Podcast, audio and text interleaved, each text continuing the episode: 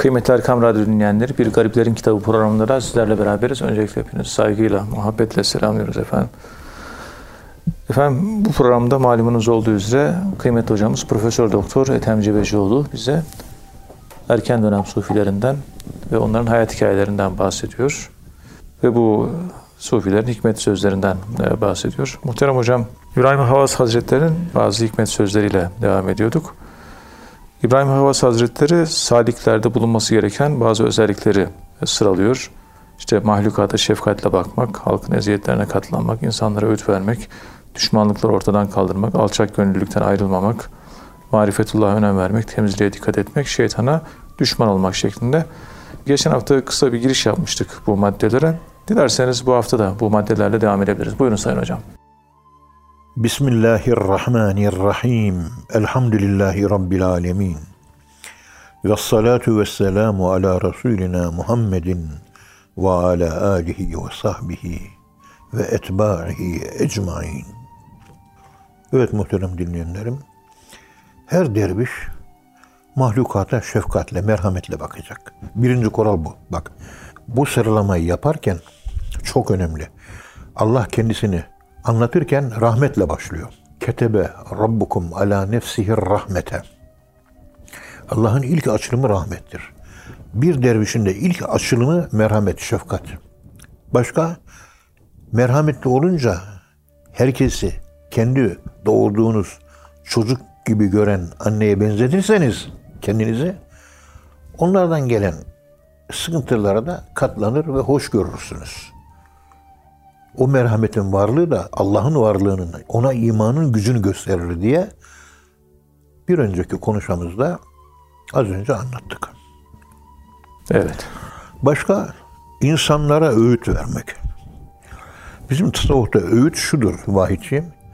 Bir tasavvuf erbabı öğüt veriyor yani denildiği zaman falanca yerde bir alim varmış, bir vaiz varmış. Kürsüye çıkıyor, halka öğüt veriyor. Sufinin öğüt vermesiyle sufi olmayan bir alimin verdiği öğüt arasında şu farkı herkes sürekli atlıyor. Atlamamak lazım. Her sufi öğüdü önce kendi nefsine yapar. Kendi nefsine kabul ettirir. Ondan sonra halka öğüt yapar. Evet. O zahir ulemasında böyle bir keyfiyet yoktur. Yok. Önce halk beni bir beğensin. Ne kadar alim desin. Ama ne kadar müsecca konuşuyor. Secili konuşuyor. Ne kadar böyle edebi konuşuyor. Ne kadar kaliteli bir konuşması var. Şiir gibi bir be. Desinler, takdir etsinler, desinler diyor konuşur. Sufi de bu kaygı yok. Dilinin üzerine gelene fren basmadan olduğu gibi söyler ve zuhurata tabi olur. Sufi konuşma yapmadan önce hazırlık yapmaz. Allah'a güvenir, ondan sonra konuşur. Hazırlık yapıyor ve yaptığı hazırlık üzerinden konuşuyorsa onda sıkıntı var demektir. Evet, keyfiyet bu. Evet. Keyfiyet bu. Burada dikkat edin, önemli olan husus öğüt vermek tamam problemi yok. Öğüt vereceğiz. İnsanlara nasihat. Enne leküm nasihun emin diyor. Yani güvenilir bir ben size samimiyim diyor. Ben size samimiyim diyor. Evet. Ha, samimi olmak. Şu önemli. İkinci husus yani samimi demek kendine nasihat etmek. içsel. Ben size konuşmuyorum ey cemaat. Benim eksiklerim var. Ben kendime konuşuyorum. Önce kendine ben konuşuyorum. Noksan bir insan sizin gibi mükemmel insanlara konuşma yapamaz. Ben kendime konuşma yaparken siz beni dinliyorsunuz. Sufi önce kendine nasihat eder. Önce kendine nasihat eder. Evet. Benim ihtiyacım var. Başkasının kusurunu görüp de onu anlatmaz gibi bir görüntü ortaya çıkıyor, mana görüntüsü. Demek ki sufi insanlara öğüt verir ama verirken o öğütü aslında kendine vermektedir. Kendisinin insanlardan daha çok ihtiyacı vardır. Sabrı biliyor ama ideal sabıra ulaşamamış. Sabır konusunu konuşurken ulaşamadığı ideal sabrı kendine anlatır. Bak böyle olman gerekir der. Önce yaşar kendini. Evet. Yani Allah diyelim ki sana sabır yüzde yetmiş iki vermiş. O kadar. Ezelde. Vahid'in sabır oranı yüzde yetmiş iki. Ethem Hoca'nınki yüzde altmış sekiz. Ben yüzde altmış yazıyorum ama yaşayamadım sekiz daha kalmış. Onu tamamlamak için ben konuşma yapıyorum. Sen yüzde yetmişe ulaşmışsın, iki eksik.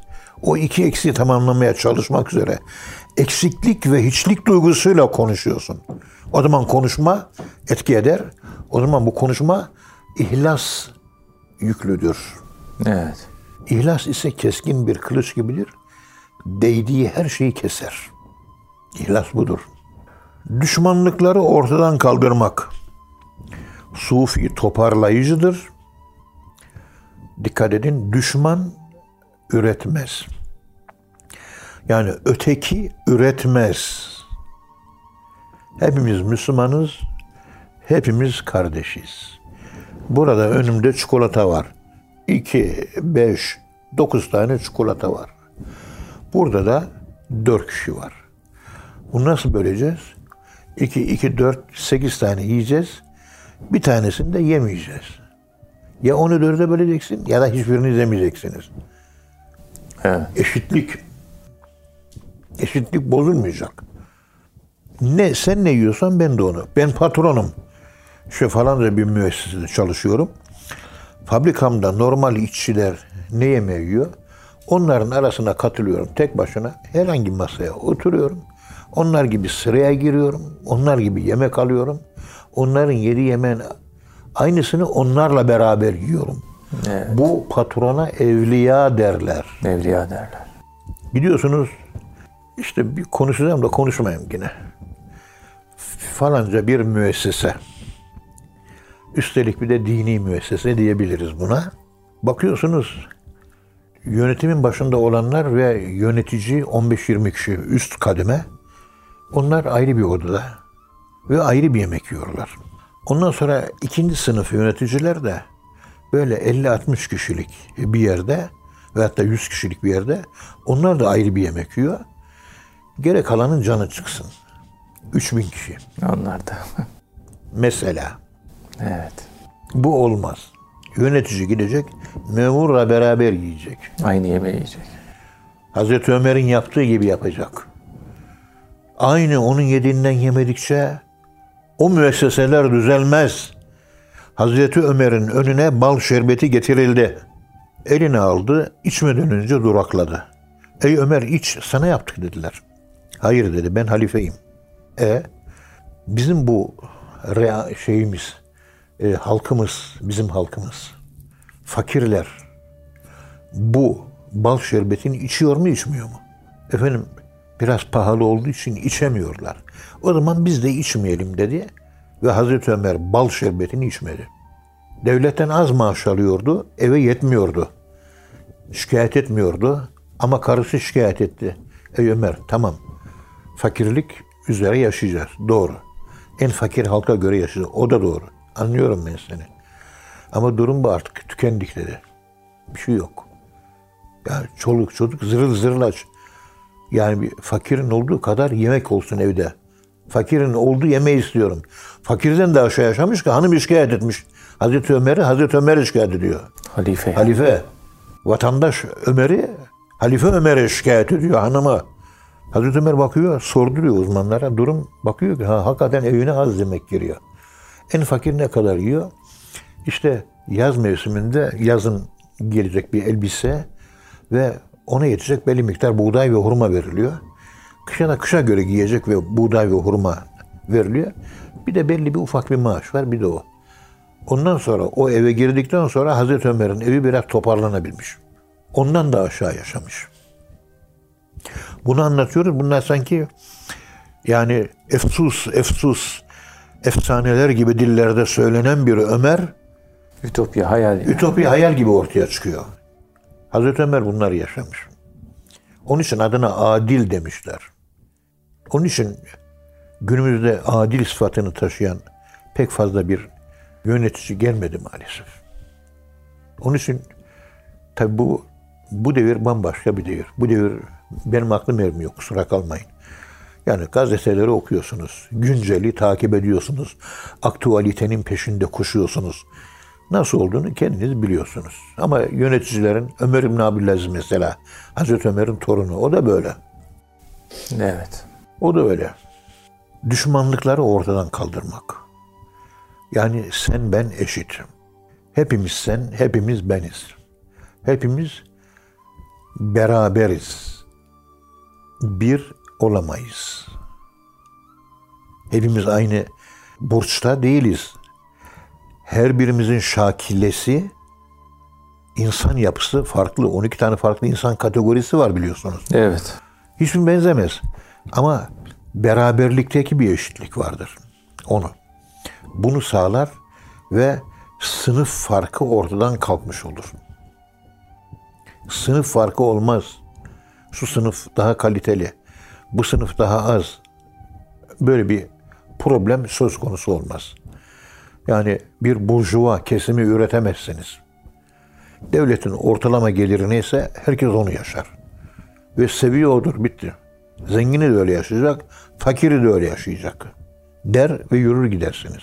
Bu da Thomas More'un Ütopya adlı romanında anlatmış olduğu gibi tarih boyunca birkaç defa görülmüş ancak genellikle hep ütopya olarak, hayal olarak yani uygulanmamış olarak tarihte yerini alıyor maalesef.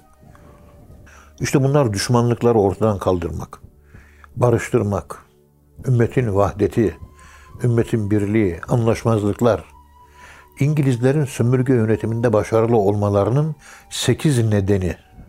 İngilizlerin sömürge yönetimleri, sömürge yönetiyor. Sömürgeleri var İngilizlerin. Başarılı olmalarının sekiz tane nedeni var. Ve çok önemli bunlar. Onlardan bir tanesi de yani çok önemli olanlardan bir tanesi de halkın kültürüne karşı çıkmamak. Hmm. Dinine karşı çıkmamak ve halkın diniyle uğraşmamak. Birincisi bu. İdare edilen bölgeyi her yönüyle derinlemesine tanımak. Mesela geldi e, efendime söyleyeyim bir bölgeyi sömürge hale getirecek değil mi? Oranın sosyal yapısı ne, psikolojik yapısı ne, Oranın dini yapısı ne, kültürel yapısı ne, insan antropolojik yapısı ne, oranın tarihi ne, oranın dini ne, oradaki adetler, oradaki e, gelenekler, bunlar hepsini inceliyor. İnceliyor. Ve bir operasyon yapacağı zaman bunlar üzerinde satranç üzerinde şahmat diyecek oyunlar sergiliyor. Önce tanıyor. Oryantalizm yani. Oryantalizm, evet. Yani İkinci olarak da evet. yönetti mi? O memlekette mesela cami önemli. Camiye dokanmıyor. Camiye dokanmıyor. Tekkeler var. Dokanmıyor. Serbestsiniz. Bilinen ne var? FETÖ dedi ya Haçlılar sizin dininize dokanmaz. Sizin caminize dokanmaz. Sizin başörtüsüne dokanmaz. Haçlılara teslim olun diye Pensilvanya'dan FETÖ konuşma yapmadı mı? Yani sömür, Duyduk değil mi? Sömürge olun. Diye. Dediği doğru. Ama işte İngiliz e, sömürge yönetiminin başarılı olmasının 8. maddesinden bir tanesini konuşmuş oldu, telaffuz etmiş oldu. Gidin Haçlılara teslim olun. Ey Türkiye esir olun dedi. Ahmaklar ordusu da onun peşinden gidiyor. Yani memleket teslim olsun diyor. Tamam teslim olalım diyor. Arkasından 300-500 bin kişi gidiyor. Ben aklım almıyor bunu. Bir akıl tutulması yaşıyor bu adamlar ya. Evet maalesef. Doğru tarafı olur. Tam doğru da ben de kabul ediyorum. Ama bunlar yanlış yavrum ya. Kesinlikle. Askeri bilmem iktidar ya. Bunlar dinde yok.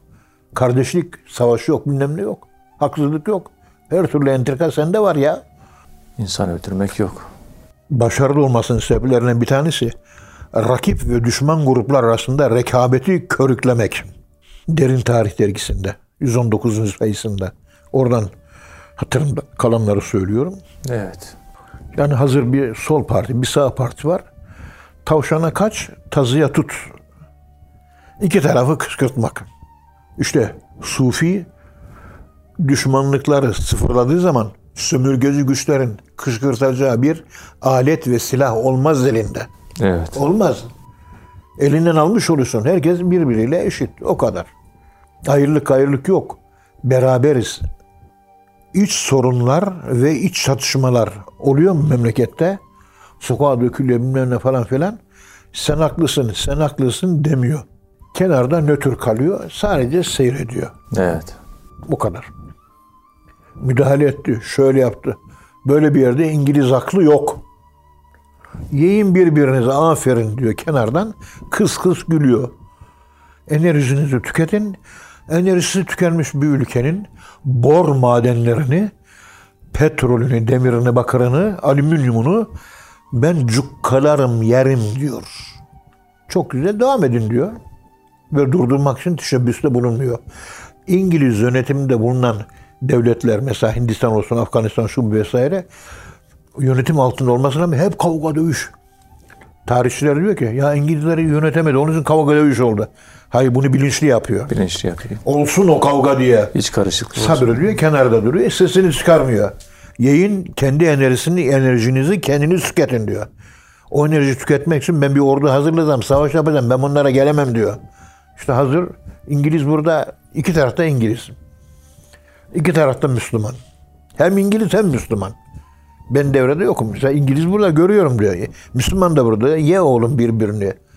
Yiyin birbirinizi diyor. Sömürge yönetiminin başarılı olmasının sebeplerinden birisi bu. Barış gelmesin diye. Hiç karışıklık devam etsin. Ve İngiliz yönetiminde bulunan bütün eyaletlerde hep kavga dövüş olmuştur. Hiçbir zaman barış olmamıştır. Orta Doğu'da bile barış gelmesin diye çalışıyor İngiliz biliyor. Kaostan besleniyor. İşte Suriye'nin durumu görüyorsunuz. Kaos ve oradan beslenme. Bütün kaynaklara el koymaya çalışıyorlar. Lafarge, o çimento şirketi Fransız'ın yaptığı bu.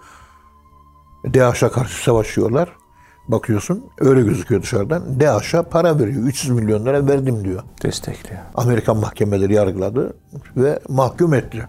Ve Lafarge, Lafarge okunuşu bu Lafarge çimento kuruluşu kabul etti bu 300 milyon lira. Benim fabrikalarıma bomba atma olur mu ey DAEŞ diyor. Al sana 300 milyon. DAEŞ oraya bomba atmadı. İsrail'e Yahudi'ye bomba atmadı. İsrail'e Müslüman olduğu zaman bomba atarım diyor. Benim hedefim Müslüman diyor. Müslümanları kaldırmak diyor. Namaz kılan adam en büyük düşmanım o diyor. Çünkü Müslüman Allah'a tapmıyor diye oradan başlıyor. Ya tapıyor ya müsaade et. Sen kalbi o kalbi mi okuyorsun? Eşekakta kalbehu ey alkame kalbini yardım baktın Müslümanlığı anladın da ondan sonra mı öldürdün demek istiyor değil mi? Evet. Ve her memlekette işleyen düzenli bir devlet kurmak. Devlet düzeni düzgün işleyecek. Muhatap alacağı Ahmet Mehmet bakanlık genel müdürlükler olacak ki onları etki altına alabilsin. Kendisi onları tayin edebilsin. Tayin edecek. Düzensiz olan yeri de sömüremiyormuş. Evet. O şekilde devlet düzeni getiriyor. Bir de İngiliz kültürünü elit kaymak tabakasını yiyenlerin vasıtasıyla yaymaya çalışıyor. Bir bakıyorsunuz five o'clock diye beş çayı içiyor Müslümanlar. İngilizlerin adeti bu. Benim sırası ben. Beş çayı içmeye, krep yemeye falan yere gittik, arkadaşlara gittik diyor. La İngiliz adeti bu. Bu adet İngiliz karşısında zayıf irade gösterir. Onun kültürüyle kültürlenmiş, akültüre olmuştur çünkü. Ve İngilizler sürekli olarak komşu ülkelerle sınır anlaşmazlığı olacak şekilde ülkeler arasında ihtilaflı sınırlar çizmişler. Yani sınırlar yapmış. Her yerde bunu yapmıştır. Herkes komşu komşuyla kavga. İşte bir tasavvuf burada düşmanlıkları kaldırmak suretiyle buna son veriyor. Onun için tasavvufun güçlendirilmesi lazım. Kardeşlik, sevgi, ulema arasında ilahiyatçı akademisyenler, bilim adamları, bilim insanları arasında hep kavga var. Hiç barış gelmeyecek memlekete? İşte Mevlana'nın zihniyeti. Hacı Bektaş-ı Veli zihniyeti. Aziz Mahmud Hüdayi Hazretleri zihniyeti. İsmail Hakkı Bursevi Hazretleri, Hacı Bayram Veli Hazretleri, Hoca Ahmet İsevi, Şah-ı Nakşibend Hazretleri zihniyeti. Hepsini toplayan ve bir araya getiren, kardeşleştiren, sevgi bağını oluşturan tasavvufa her devirde ihtiyaç olduğu gibi bu devirde 10 kere ihtiyaç Daha var. fazla ihtiyaç. Hala tasavvuf cemaatlerini nasıl yok edebiliriz diye Eskiden dinsizi, imansızı çalışırdı. Şimdi Müslüman kardeşler de buna çalışıyor. Maalesef. Maalesef. Evet hocam Allah razı olsun hocam. Ağzınıza sağlık. Muhterem dinleyenler. Programın birinci bölümün sonuna geldik. İkinci bölümde tekrar birlikte olacağız inşallah efendim. Şimdi kısa bir ara. Kıymetli dinleyenler programımızın ikinci bölümünde tekrar birlikteyiz. Muhterem hocamız bize İbrahim Havas Hazretlerinin bir salikte, bir Müslümanda bulunması gereken özelliklerinden bahsediyorlar. Kıymetli hocam bu özelliklerden şefkatle, mahlukata şefkatle bakmak ve halkın eziyetlerine katlanmak, insanlara öğüt vermek, düşmanlıkları ortadan kaldırmak maddelerini anlattınız. İşte geri alçak gönüllü olmak, marifetullah'a önem vermek, temizliğe dikkat etmek, şeytana düşman olmak şeklindeki maddeler var. Dilerseniz bu maddeleri de e, bu bölümde ele alabiliriz. Buyurun Sayın Hocam. Bismillahirrahmanirrahim. Elhamdülillahi Rabbil alemin. Ve salatu ala Resulina Muhammedin ve ala alihi ve sahbihi ecmain. Ve bihi nesta'in. İbrahim Havvas Hazretleri alçak gönüllülükten ayrılmamak. Yani kibir denen kanserden uzak durmak. Megalomanya hastalığı. Ben alimim, ben zenginim, bende varlık var. Ben şu konuda ustayım, üstünüm. Bunların yerine ben bilmiyorum. Ben bunları anlamam. Ben bunların hakikatine ermiş değilim. Efendim biz de hala talebeyiz. Rahmetli Şeyh Halit vardı. Hocamın hocası. Ohin tasavvuf okulu Diyarbakır'da. Ohini idi. Ohinli idi. Evet. Şeyh Halit. Çankaya Hastanesi'nde sene 1978 o yıllar işte 45-46 sene önce Molla Tahir Hoca hocamız onu ziyaret edelim diye bizi götürdü ve Şeyh Halit Efendi'yi ziyaret ettik. Muhterem bizzat. Allah Seyyid peygamber neslinden. Evet. Yaşlı başlı bizzat. Tabi hasta. Tedavi görüyor. Efendim bize nasihat edin dedik. Molla Tahir dedi ki Hocam bunlar dedi ilmiye talebesi, ilim adamı. Bunlara bir takım tavsiyelerde bulunun dedi. O da konuştu bize. Yarım saat kadar konuştu. Konuştuğu konu şuydu. Benim yaşım 77 dedi. Medreseye 7 yaşında başladım dedi. Yaşım 77 oldu hala medresedeyim dedi. Ve ben hala talebeyim ve hiçbir zaman hoca olmadım. Evet. Hoca olmaya da niyetim yok benim dedi. Öğretmen olmak iddiadır dedi. Talebe olmak lazım. Talebe olmak tevazu ve zirvedir dedi. Evet. Yani 70 yıldan beri öğrenci olmaya ben devam ediyorum. Ben hala 77 yaşında öğrenciyim. Bu dedikleri bir Allah dostu tarafından söylendiği için bunu kendime şiar edindim. Yani sembol fikir edindim kendime. İlke edindir. Sürekli olarak bir talebe gibi hala önüme kitap aldığında ben bundan ne alabilirim, ne öğrenebilirim? Sürekli olarak birisini dinlediğim zaman şunlar şunlar anlattığı şeyleri biliyorum. Ama getirdiği yorumlarda bana göre bazı farklılıklar var. Onunla zenginleşeyim. Şu hoca konuşsun da falanca yerde bir yanlışlık yapsın da onun hatasını bulayım. Bizim akademisyenlerin yüzde yüzünde demeyelim de yüzde 99'unda bu hata var. Evet. Bilgi megalomanyası.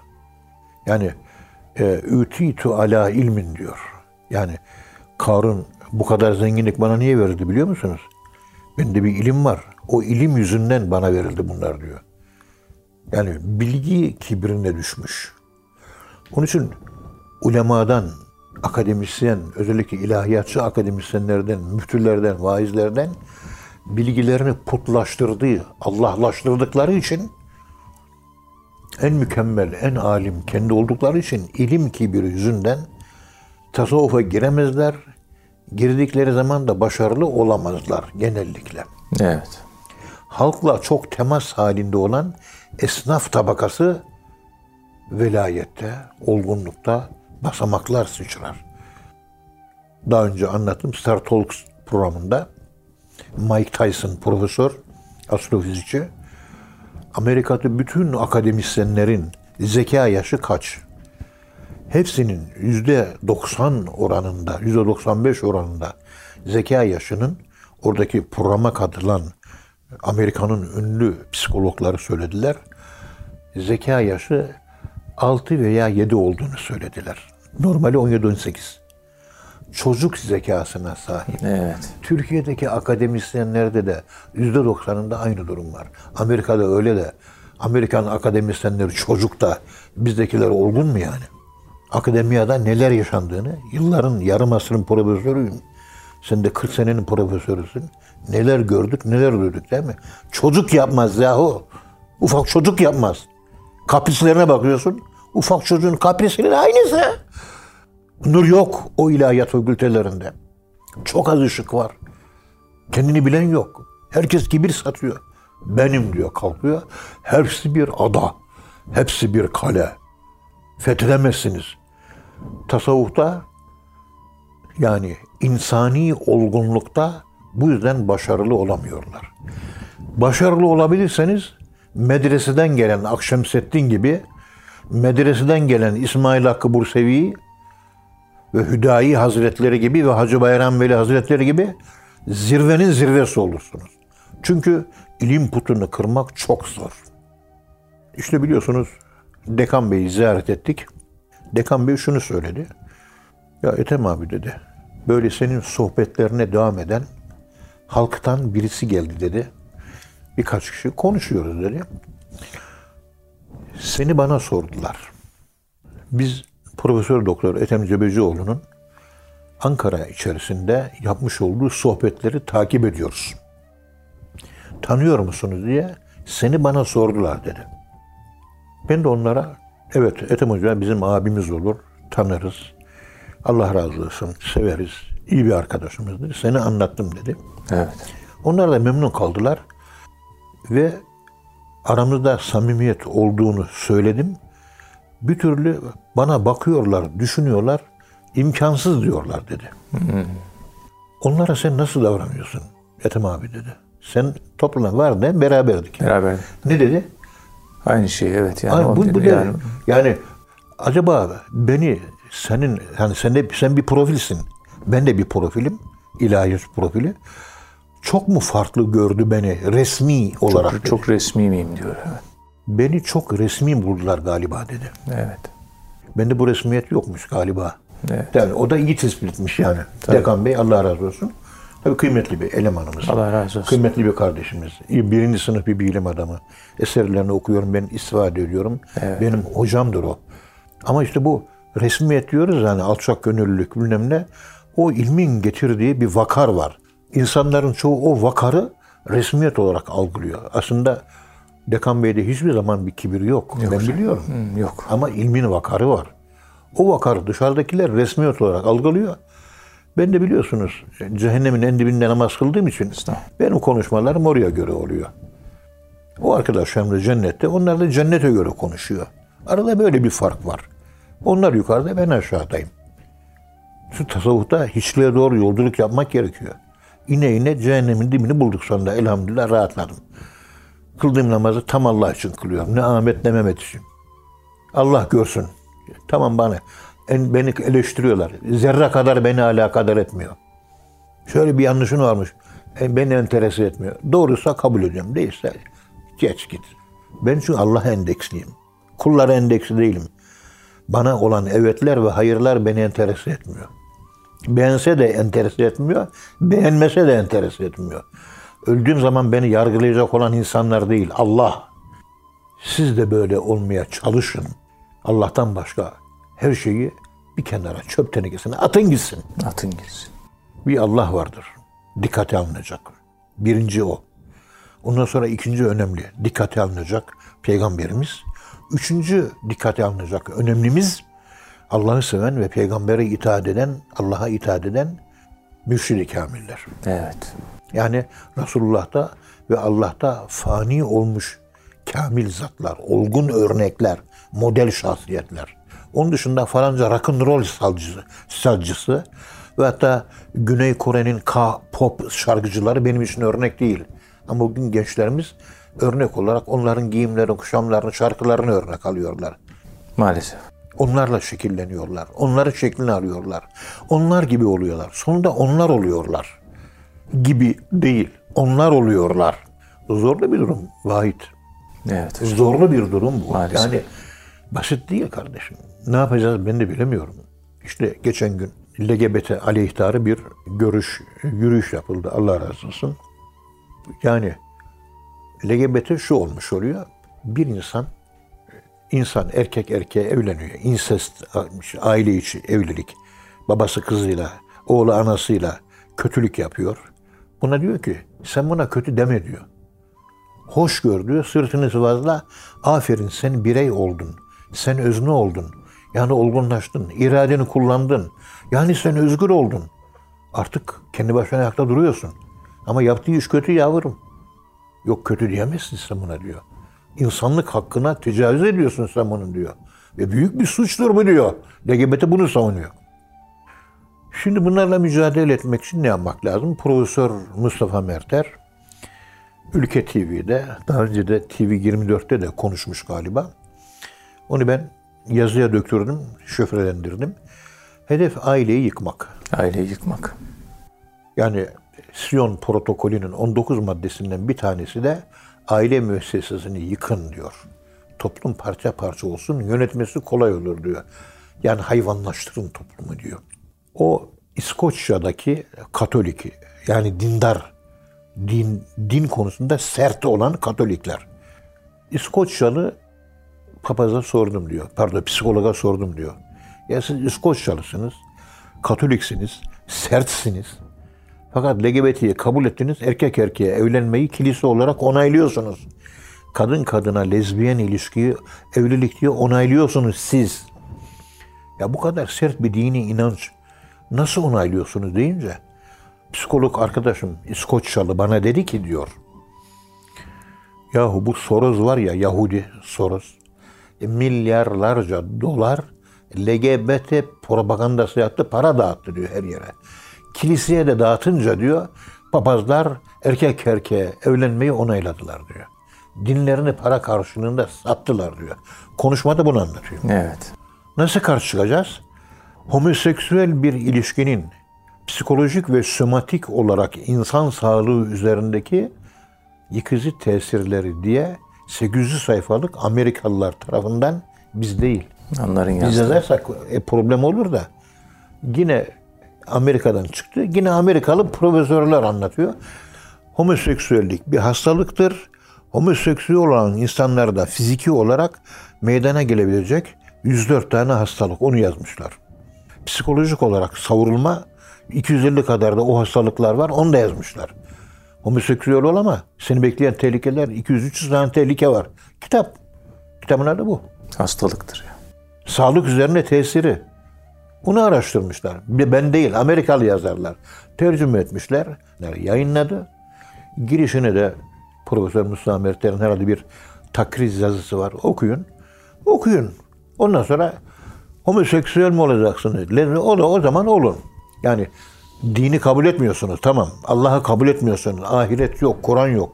Ya sağlığını düşün kardeşim. Tamam Allah'ı inkar edesin. Dinsizsin sen ya. Tamam. Değer kabul etmiyorsun sen. Ve ölmeyeceksin sen çünkü. Ölmeyeceğin için bunu yapıyorsun. Allah'ın lanetlediği bir şey bu. Tellül Hamam denen bir bölge var. Ürdün'deki Ölüne, Ölü Deniz'in kuzeyinde, e, kuzeybatısında e, 26 kilometre oraya azap inmiş. Arkeologlar buldular. National Geographic bunu belgesel olarak iki saat anlattı. Nasıl oldu, nasıl patlama meydana. Meteor inmiş, patlamış. Ateş olarak yere düşmüş. Hepsi her yer, herkes ölmüş. Allah korusun. Şimdi yani konuları ele alırken efradını, cami, ayarını mani bir şekilde direkt netice alabileceğimiz nokta. Ben bunu şimdi bir kitap olarak genişleteceğim. O kitaptan alıntılar daha başka iki kitap daha yayınlandı ayrı. Bunlardan ayrı. Nasıl tamir olunur? Onarım psikolojisi nedir bu konuda? Onarım psikolojisi ile bu hastalık olarak kabul edilen olayların tedavisi gündeme gelecek. Ve onunla ilgili de 500'er, 600'er sayfalı iki ayrı kitap daha var. Bundan başka. Buyurun okuyun. Yani din kabul etmiyorsun, Allah kabul etmiyorsun, Kur'an kabul etmiyorsun, ahlak kabul etmiyorsun. Ama kendi sağlığını düşün ya. Sen bir insansın nihayet. 9 yaşındaki çocuklara cinsiyetini değiştir ameliyatla. Kızsan erkek, erkeksen kız ol. Ne hissediyorsan ol, sen ol, kendin ol, özgür ol, birey ol diyorlar. Hedef aileyi yıkmak. Hedef bunlar da değil. Aile yıkılsın. Erkeğin bitirilmesi. Kadın da iş hayatını erkeklerle beraber yarıştırıyorlar. Kadını da bitirdiler. Erkek de işte LGBT bitirmeye çalışıyor. Ve aile kalkacak ortadan. Hedef aileyi yıkmak ya. Hedef bu. Ve 19 maddelik Siyon protokolünde aileyi yıkmak bir başlı başına madde. Soros bütün gücüyle çalışıyor. Bizim aklı evveller de maalesef İstanbul Anlaşması diye neye imza attıklarının farkında değiller. Ve o yönde kanunlar çıktıkça evlenme boşanmalar, boşanmalar daha çok arttı. Tabii cinayetler arttı hocam. Tabii. Cinayetler arttı. Hani engel olacaktı? Tabii. Amerika'da okudular. Türk insanına yabancılaştılar, alien oldular. Alienation problemi yaşadılar. Geldiler Amerikan kafasıyla Anadolu insanını görmeye çalışıp İstanbul Sözleşmesi ondan sonra imzalandı. Halk Partisi'nin 38 tane il ve ilçe teşkilatında LGBT teşkilatı var. Bu işlere meraklı olanlar buyursunlar bu partiye reylerini verebilirler. Bizim öyle bir işlere merakımız yok. Biz temiziz çünkü. Elhamdülillah. Allah razı olsun hocam. Azınıza sağlık. Muhterem dinleyenler. Hocamıza çok teşekkür ediyoruz. Efendim bir program daha sonuna geldik. Bir sonraki programda buluşuncaya dek hepinizi Allah'a emanet ediyoruz. Hoşçakalın efendim.